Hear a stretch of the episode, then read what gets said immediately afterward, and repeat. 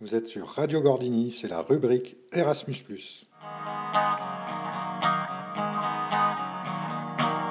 Team Vilnius, La la basse. basse.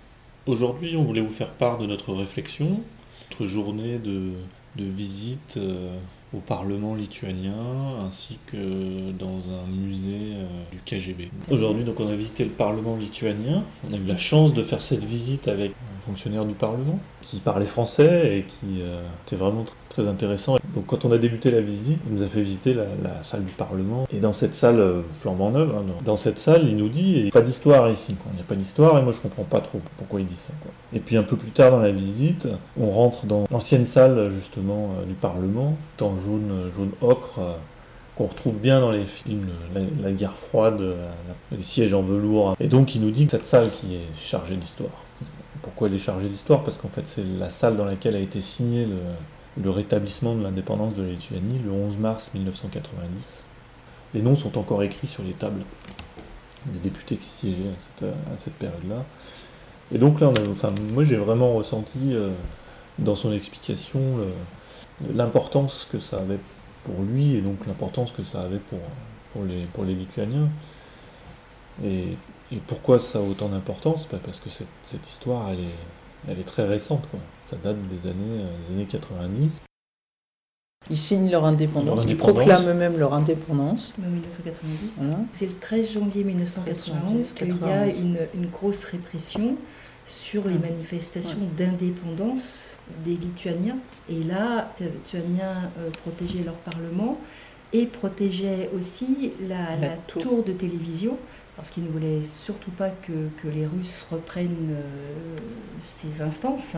14 personnes qui ont été tuées ce jour-là, avec euh, je ne sais combien de blessés. 900 blessés. 900 blessés, ouais. Mm. Et donc la première indépendance de la Lituanie est reconnue dans les années 1920. Ils sont indépendants jusqu'en 1939. 39. Prémisse de la Deuxième Guerre mondiale. Ouais, les pactes germano-soviétiques où les Lituaniens qui sont au milieu de ces deux grandes puissances, ben, en fait, euh, On compte plus. Ah, il fait pas bon être entre deux grandes puissances. Et moi, ce qui m'a impressionné, c'est que au niveau du musée euh, du KGB, c'est c'est que euh, 1944, la fin de la guerre, hein, et que eux commençaient encore une longue période. ils ont passé euh, au moins 9 ans dans une situation de résistance contre, contre, L'occupation. contre l'occupation. Malheureusement, les, les Lituaniens qui sont un petit pays, il y avait quoi, 3 millions d'habitants, peu- à peu près 3 millions d'habitants. Ils se retrouvent à lutter contre un oppresseur qui est le- l'URSS, qui est des seuls pays à avoir résisté à, à l'invasion de l'Allemagne nazie. De Donc c'est un pays militairement, qui, cette période-là, qui est surpuissant. Donc eux, ils ont mené leur, euh, leur résistance, tant bien que mal. Elle n'a pas abouti. euh, trop dur. Puis c'est trop long. On voyait bien au musée, c'était bien montré que les deux premières années de résistance, il y a vraiment beaucoup de monde, il y a encore la foi qu'on qu'on va réussir. Et puis petit à petit, ils s'aperçoivent qu'en plus, ils n'arrivent pas à avoir du soutien de l'extérieur, parce qu'au départ, ils espèrent le soutien de l'extérieur, et en fait, le soutien, il n'arrive pas. Donc petit à petit, bah, forcément, la résistance, elle, elle s'organise moins bien, elle est difficile, et dans la durée, ça ne peut pas marcher. Puis ce qui est marquant aussi, c'est quand même le KGB, là, donc tu es dans les vrais geôles du KGB, et c'est pareil, le KGB, c'est la fin du KGB en Lituanie, c'est récent. C'est une période où, en effet, euh, on était nés, on vivait complètement autrement, et en même temps, Eux, ils subissaient encore. euh, Ouais.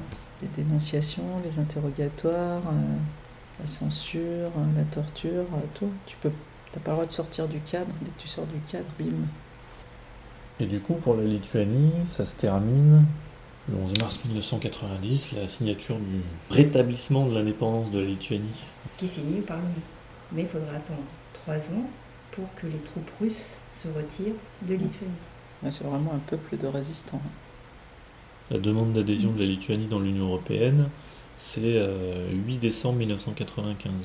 Donc ils font la- leur candidature pour entrer dans l'Union européenne. Un an après le, le retrait des troupes russes. Enfin, J'imagine qu'ils sont assez pressés de rentrer dans l'Europe parce que ça t'assure quand même une, enfin, des alliés. Comme tu dis, les dernières troupes, elles viennent de partir presque. Donc c'est important d'avoir des alliés pour pas que ça recommence. Et c'est en 2004 Mm. qu'il rentre dans l'Union européenne. Donc le 21 décembre 2007, il rentre dans l'espace Schengen. Et euh, la zone euro, c'est 1er janvier 2015.